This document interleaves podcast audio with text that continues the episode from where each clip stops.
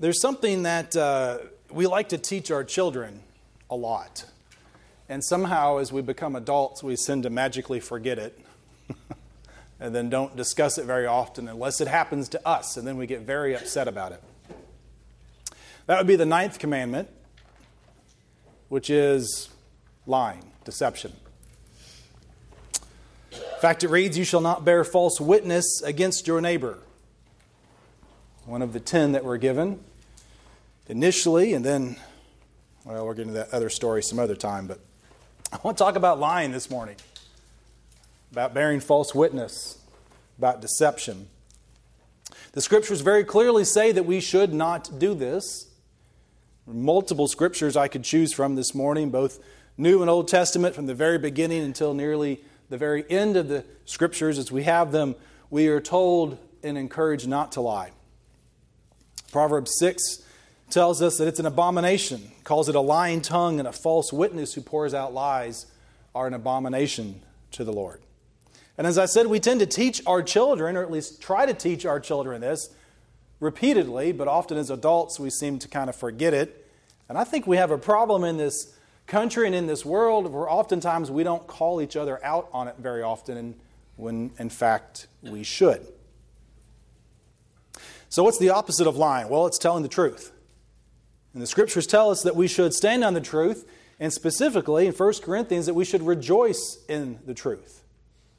And the beautiful part about being believers and following the Lord and believing in the scriptures is that we have the truth.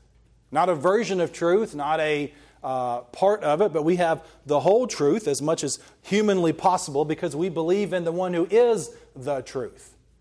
God is not part truth. Truth is not, if you go back to our study on the attributes of God and God being truth, God, a little bit of God is not truth. God is, in fact, truth. That's important for us to understand. And when we do anything other than the truth, it is a lie. Lying is how sin entered the world. Now, not necessarily why. I think that has to do with pride. But lying is how sin enters the world. If you'd like to turn there, we'll review this story in Genesis chapter 3. Genesis chapter 3. We're not quite sure how long the world was perfect and without sin, but it doesn't seem like it took very long. Genesis chapter 3, we see now the serpent was more crafty than the other beasts of the field that the Lord God had made. And he said to the woman, Did God actually say, You shall not eat of any tree in the garden?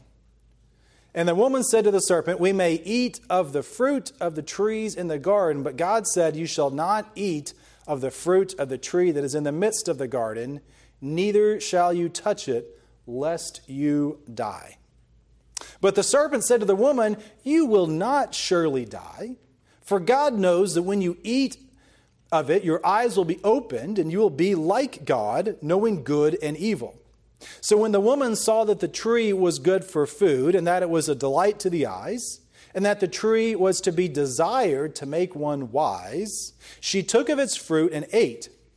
And she also gave some to her husband who was with her, and he ate. And the eyes of both were opened, and they knew that they were naked, and they sewed fig leaves together and made themselves loincloths.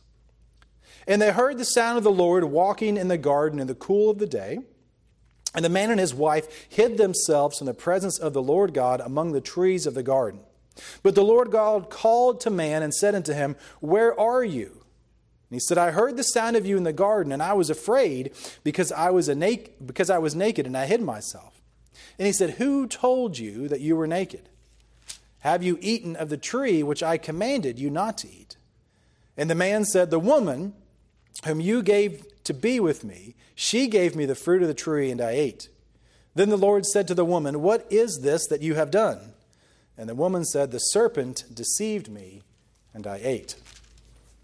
Now, there's so much to unpack in this. There's uh, amazing examples of blame that goes on here back and forth.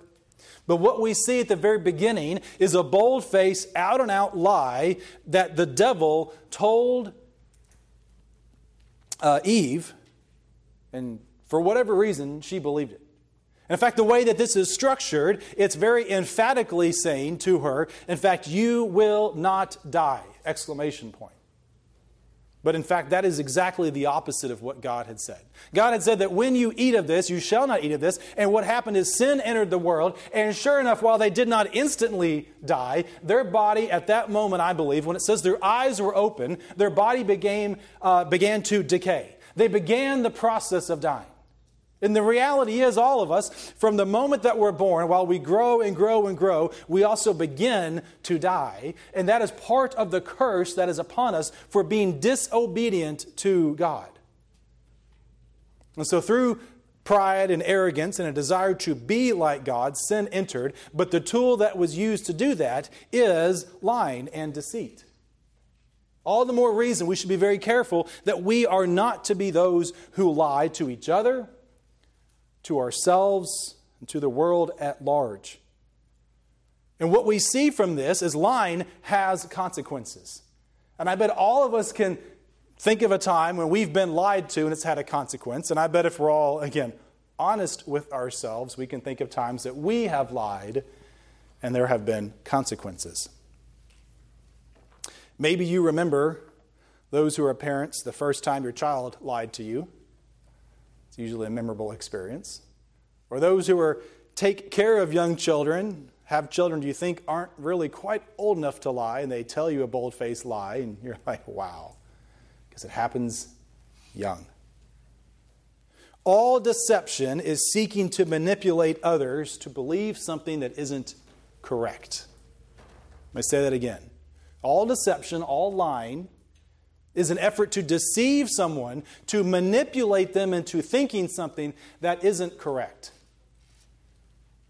Now, maybe sometimes we just use this word lying and we think, well, it's just a little white lie, or it's just not an important lie, or it doesn't matter. But when I define it and I tell you that when you lie, you are attempting to deceive and manipulate somebody, it somehow hurts a little bit more, doesn't it?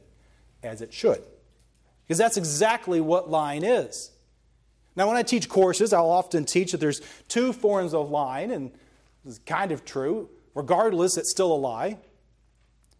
We call these lies of commission and lies of omission. Now, something that you commit is something that you start, that you purposefully do. You know out and out that something is one thing, and you say the opposite. You are purposefully committing a lie. And then there are lies where we omit part of what we're doing. And that is, again, I think important to point out this is intentionally leaving out significant information for the purpose of leading someone to believe something that's not correct. I probably don't have to give you an example of what it is to lie purposefully, to commit a lie. Let me just make sure I clarify what I mean by a lie of omission.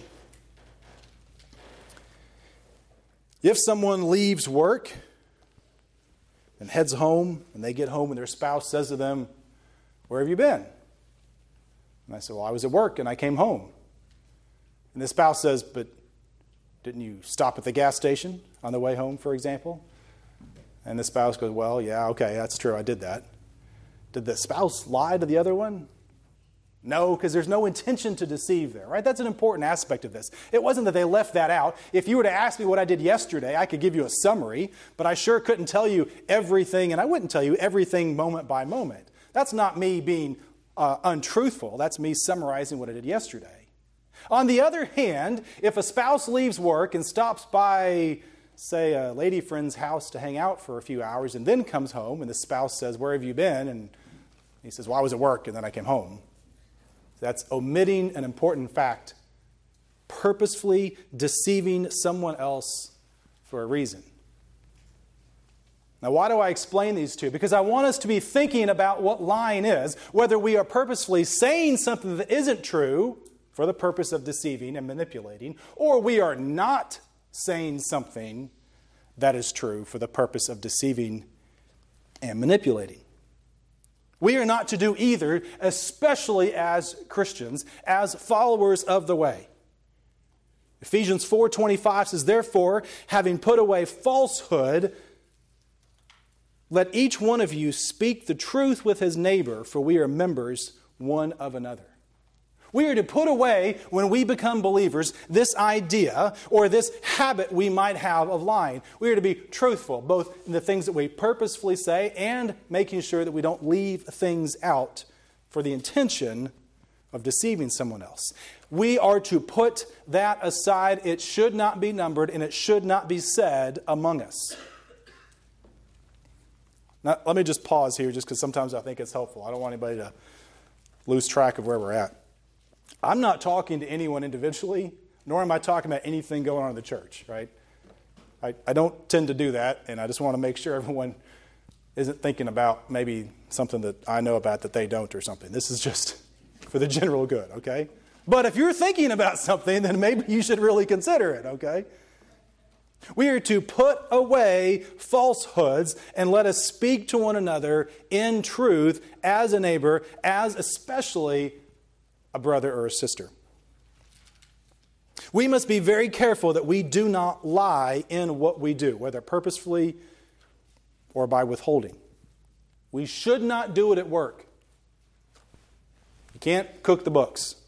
You can't submit false time cards, whatever it is that you have the opportunity to lie about, which is almost anything, wherever you work, we should not be doing that, especially again because we represent Jesus Christ and He is the truth and the devil is the liar. We cannot and should not lie, either by omission or commission, to people who have delusional thinking. Let me just take a minute here and pause on this.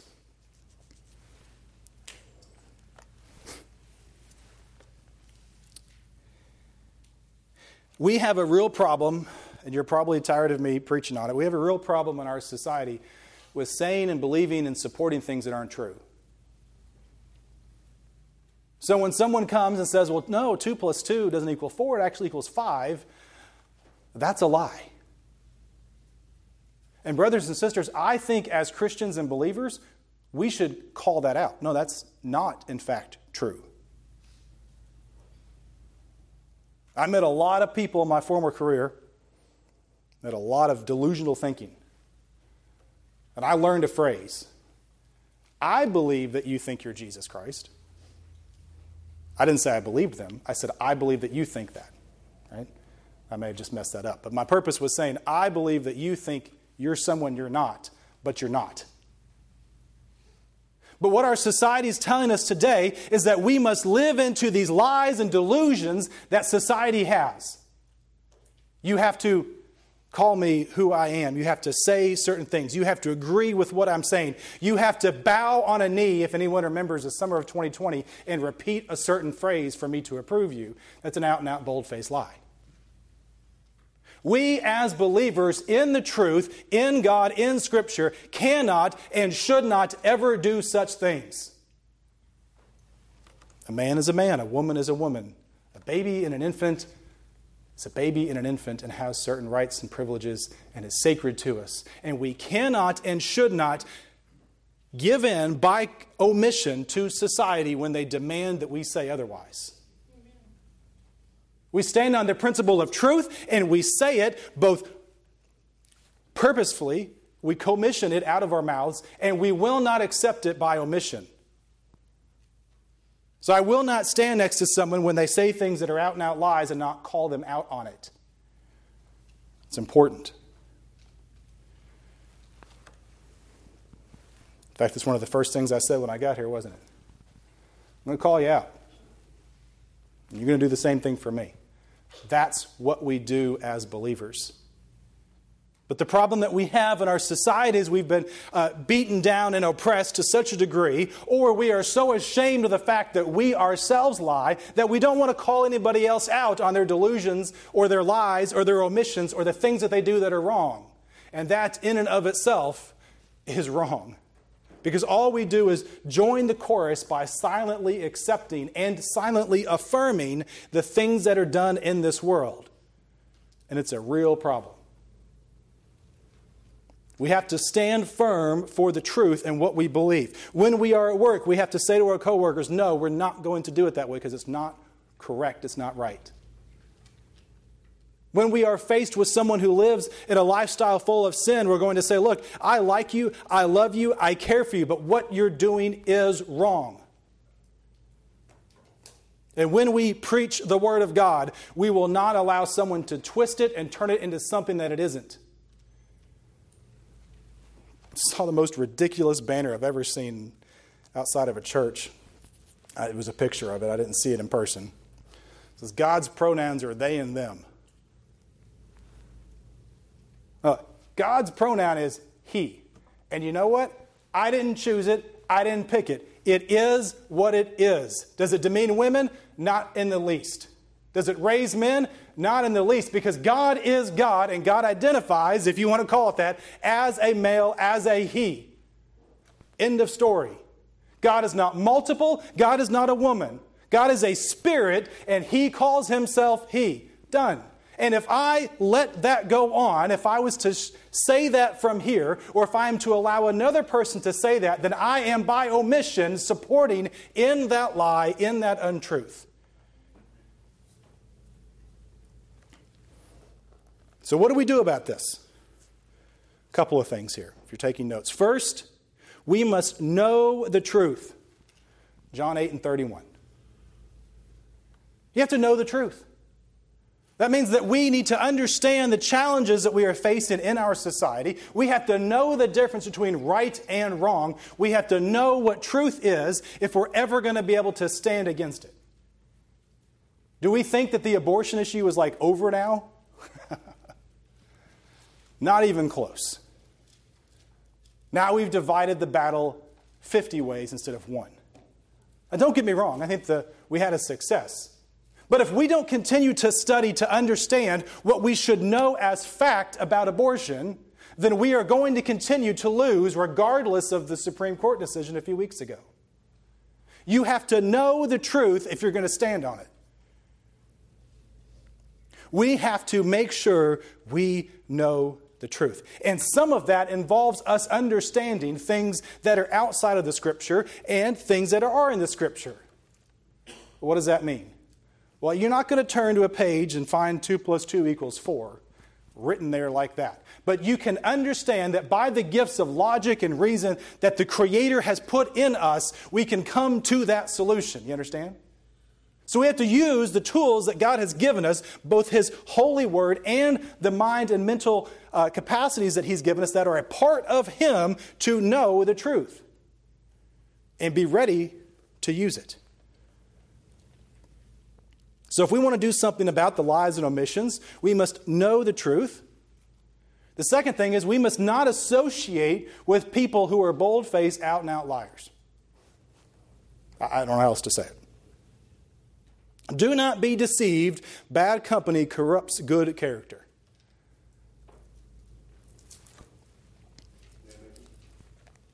So you can't just hang out with anybody who's just going to continue to lie, whether overtly or by omission.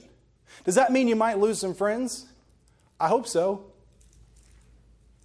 Does that mean you have to call someone out and say, no, this is wrong, I'm not going to do this? Y'all go have, have whatever. This is wrong, this is why I'm leaving. Then, yes.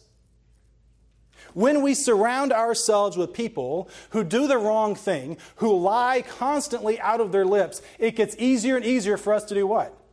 To lie. Let me give you an example.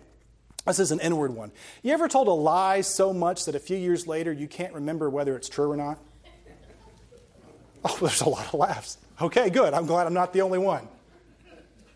I look back on a few stories that I think that I embellished, and sometimes I can't remember what was true and what wasn't. If you spend your time with people who do the same thing, who lie and say things that are untrue, what do you think will happen to you? The exact same thing. You will not be able to distinguish the truth from a lie at a certain point. Now, listen, we all live in the world, but we shall not be of it, and there is a distinguishing mark. I can't help all the time the people that I work with. I can't help sometimes the people that I'm around who do certain things. But when we make a habit of befriending those who are professional liars, who lie often, who twist the truth, we will become like them. We must be different. We must be called out. We must know the truth. We must not keep company with those who have bad morals. Let me quickly read another passage. Of course, I read a minute ago from Exodus, ninth commandment, verse 16 You shall not bear false witness against your neighbor. But a few chapters later, chapter 23, verse 1, it says, You shall not spread a false report, you shall not join hands with a wicked man to be a malicious witness. This is what I'm talking about, going back to those who I think are delusional, who have no sense of right or wrong, who don't know what the truth is. When we join hands and support them and say, Yes, that's right, you be whatever you want to be, you proclaim whatever you are, everything is true, any way to God is right. When we join hands with people like that, we are joining and supporting them. It is wrong, it is abhorrent to God, it is a false report, it is an out and out lie. We must be very careful of that. Okay, so we should know the truth. We should not keep company with those who are liars. The third thing is we should speak the truth to one another, judge with truth and judgment. Zechariah 8 16. Zechariah 8:16. Speak the truth to one another, judge the truth, judge with truth and judgment. When we get together with those of us who are believers, or with the world who is not, what should come out of our mouth? The opposite of the untruth, which is what? The truth. Notice you have to know it first, right? That's number one. You can't make habits of hanging out with people who don't know the truth, who don't act in the truth, but we should speak truth to one another. And when we judge, and we should judge, go back and listen to that sermon online, I think. We should do it with uh, truth in our judgment. Again, this goes back to the idea that we should call people out. And listen, I'm going to tell you there's different ways and different times to do that. And sometimes you're led to be more bold than others. Sometimes you're going to shake your head and walk away. Sometimes you're just going to say, look, that's not right. And be done with it. Other times, I think we are called to sit down with those who we have a close witness to and to explain to them, look, this isn't right and here's why. Do you know what it is that you're doing? Did you notice that you actually lied? We are to be using the truth with the help of the Holy Spirit to tell others about the truth. Speak the truth to one another. That's why we're encouraged, I believe, in Galatians to talk about good things, true things, pure things, not to dwell on lies and falsehoods. But too many times, I'm afraid that we all, and I get myself caught in this as well, dwell on the false, dwell on the negative, not on the true and the good. So we have to know the truth. We have to not be around people who have bad morals. We should speak the truth. And brothers and sisters, I'm convinced we must stand firmly in the truth. Be watchful, stand firm in the faith, act like men, be strong. 1 Corinthians 16 13. See, I bet because the truth is so difficult to find these days, I bet that verse isn't probably talked about very often. Act like a man. Our society can't even define one of those. And as Christians, we've not done a great job of representing what it is to actually be a man of faith in God. But here's the point we are to stand firm in the truth, in Jesus Christ, in the Scripture, and not be moved. Over and over again, we see this concept that we are simply to stand. What does it say about the armor of God? We're to put it on and then what? Stand and then doing all we can do, what? Stand. It says it three times in that passage that we are simply to stand. Who does the fighting? The Spirit does the fighting. It's the Spirit of God. that's sharper than a two edged sword. I am simply to stand for the truth. And what that means is when I find the truth on the sanctity of human life, I stand there and I'm not moved. When I find the truth on how a man should treat a woman, I stand there and I will not be moved. When I find the truth about what a man and a woman is, I stand there and I will not be moved. When I find the truth about what marriage is and how it should be, I stand there and I will not be moved. And I will not put up with others who are lying about it, who are falsifying it, who are corrupting it, who are changing the truth, whether by an active act or failing to say what it is truthfully.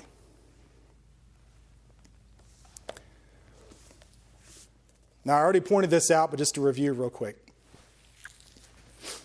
Scripture tells us that the devil is the father of lies. And I pointed this out in the beginning, but I want to make sure it's clear. If the devil's the father of lies, does that mean that Christ is the father of truth? No. Again, we're not fracturing Christ into these many things. Christ is truth, just like he is power, just like he is justice, just like he is mercy. He does not have a fractured personality where there's parts, parts, parts, parts, and nothing comes from him that isn't whole. Jesus Christ is holy truth. 1 Peter 2 22 tells us that he committed no sin, neither was deceit found in his mouth. He never told a lie. He never told a lie. I bet you I couldn't say that over the last like 72 hours. And Christ made it 33 years on this earth doing what? His Father's will, which is to what? To be truthful. Did he say some really hard things? Shake your head this way. Was he truthful to those who came at him? You better believe it. And he called them out and said, You're a brood of vipers because you're not speaking the truth, and specifically in that case, because they weren't acknowledging the truth.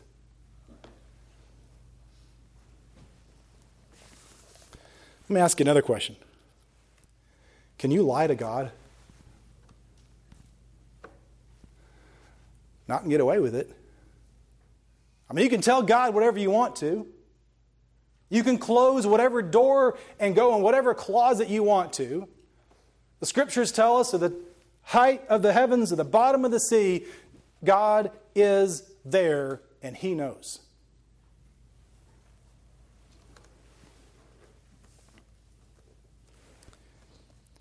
Again, I love, I love kids, especially very young, because they just don't know any different. Picture for yourself, whether you've had kids or worked with kids, when you catch them or startle them doing something that they know they're not supposed to do. and you see that, like, oh, I got caught. The only difference between adults is we're better at hiding that reaction sometimes. But the reality is, God sees everything. Because just like He is truth, He is everywhere. He is all knowing, and He knows what it is that you are thinking. He knows what it is that you are doing. And so you cannot tell Him a truth. I mean, jeez, you cannot tell Him a lie. Because He knows. Now, what can you do successfully? You can lie to yourself because you're not God. And sometimes you can even convince yourself that it's true. The Bible says we we'll, can't hide anything from God. Luke 8 and 17 says, For nothing is hidden that will not be made manifest, nor is anything secret that will not be come to light. You got any secrets? God knows them. Maybe we should drop this pretense that we have as adults sometimes of thinking that we can lie our way through things or act like nothing happened. The reality is, if you just did something wrong, God knows about it. God knew about it before you do it. God knew it when you thought in your mind about how you would do it. And God knows in your heart when you lie to Him and say, I'll never do it again.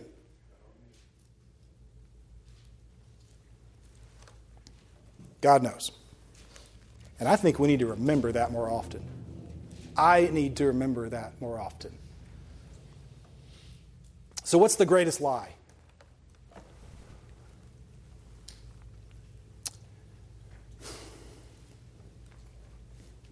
The greatest lie, that's when we tell ourselves, is I'm okay.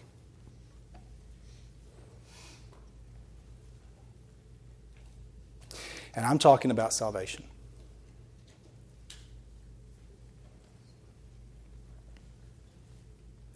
So many people in this world have either never considered that question seriously or lied themselves into thinking that they're okay.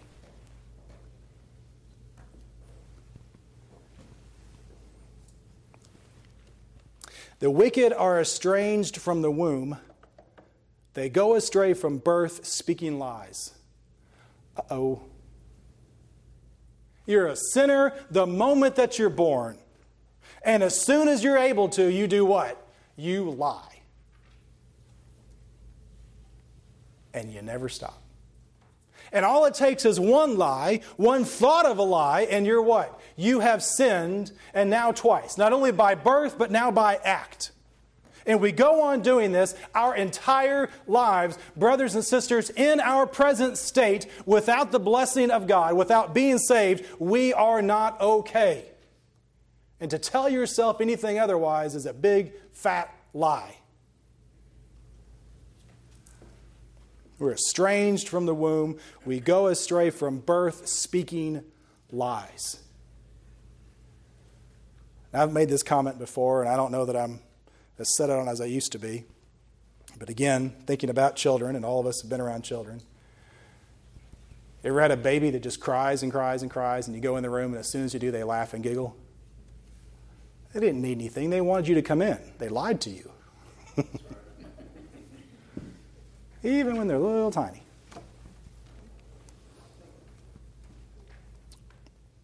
First John 2 and 4 reminds us For whoever says, I know him, but does not keep his commandments, is a liar, and the truth is not in him. The demons know him. The demons know who he is. And it says they even tremble in front of him. But they're not going to heaven. Why? Because they don't believe him. They have not put their faith in him. You can lie to yourself for a long time, but you know what? As I just got done saying, you can't lie to God. And at some point, when you stand before an almighty, all holy, all knowing God who is justice, he will say to you whether or not you actually knew him, whether or not you put your faith in him, whether or not you tried your hardest not to lie, but most importantly, and the only thing that matters is whether or not you have faith in him. Are you lying to yourself that you're okay? Because the reality is, the wages of sin is death. It took one lie for Adam and Eve to lose it all and to die. And the scripture clearly teaches us, and again, as I said, it's true, that from the moment we're born, we lie, lie, lie. If for one small lie, one act of disobedience, God will kick Adam and Eve out of the garden, condemn them to a life of hard labor, and eventually death. What do you think He'll do for all the times that you've lied? And that is why we must go to that is why we must seek Him out for forgiveness of our past, current, and future sins. That is why when we are under conviction and we know that the Spirit of God is dealing with us and revealing with us just how horrible we are, we must go to Him in repentance, in faith, seeking forgiveness, knowing that He is just, but knowing that He is also gracious, calling on Him while He can be found so that we can have the assurance, the peace that passes all understanding that only comes through Jesus Christ and when He saves our soul.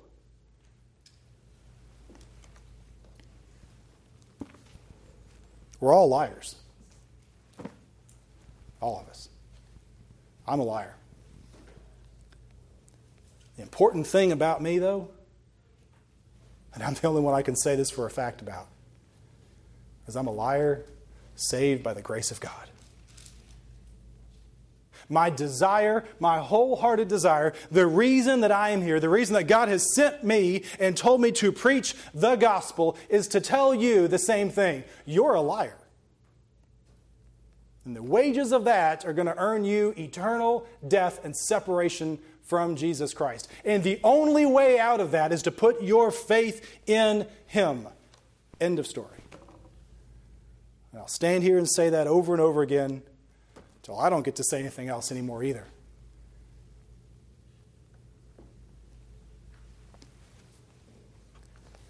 Brothers and sisters who know the truth, who have the peace that passes all understanding, let us stand firmly on the Word of God. Let us not waver. Let us not give in. Let us not let other people convince us that something is true when it's untrue. Let us know the truth. Let us stand on it. Let us hold hands together as one and say, No, I will not do this. I will not believe this. I will not say this. And I will not admit anything less than the truth. That is what a lost and dying world needs to see the church of Jesus Christ standing for the truth. And those who I was just talking to who need to be saved if you think you're okay, you're telling yourself the greatest lie there is. Because it's a lie that has eternal consequences. I hope today that the Spirit will reveal that to you and will lead you into the path of righteousness, which is seeking forgiveness from Him.